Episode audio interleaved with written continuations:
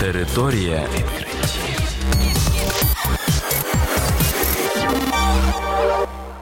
Це програма Територія відкриттів. Кілька слів про новітнє та надзвичайне. І я, ведучий Богдан Нестеренко. Вітаю вас, шановні слухачі. В цьому випуску ви дізнаєтесь про таке.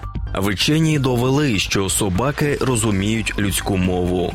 Розроблено методику для терапії раку за допомогою ДНК.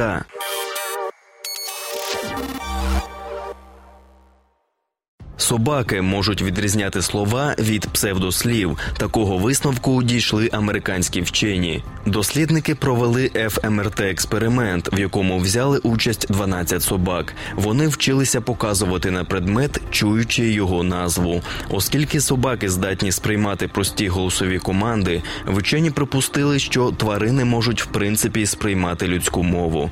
Так собаку поміщали в сканер, а господар стояв перед нею і зачитував слова з екрану. Деякі з них були знайомі тварині, інші ні, або були псевдословами. У результаті з'ясувалося, що при обробці псевдослів активність мозку собак була підвищена в скронево-тім'яній ділянці. Це означає, що тварини можуть відрізняти відомі слова від невідомих.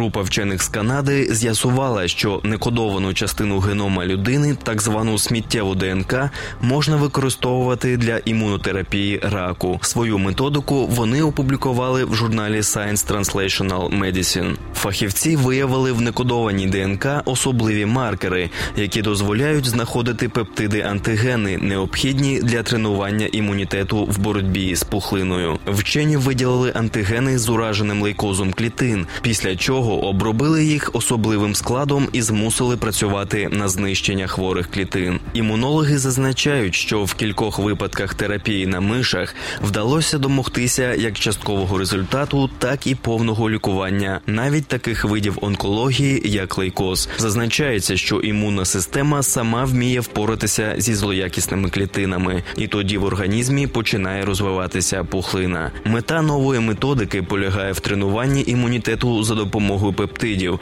таким чином, щоб він не пропускав навіть такі непомітні злоякісні клітини.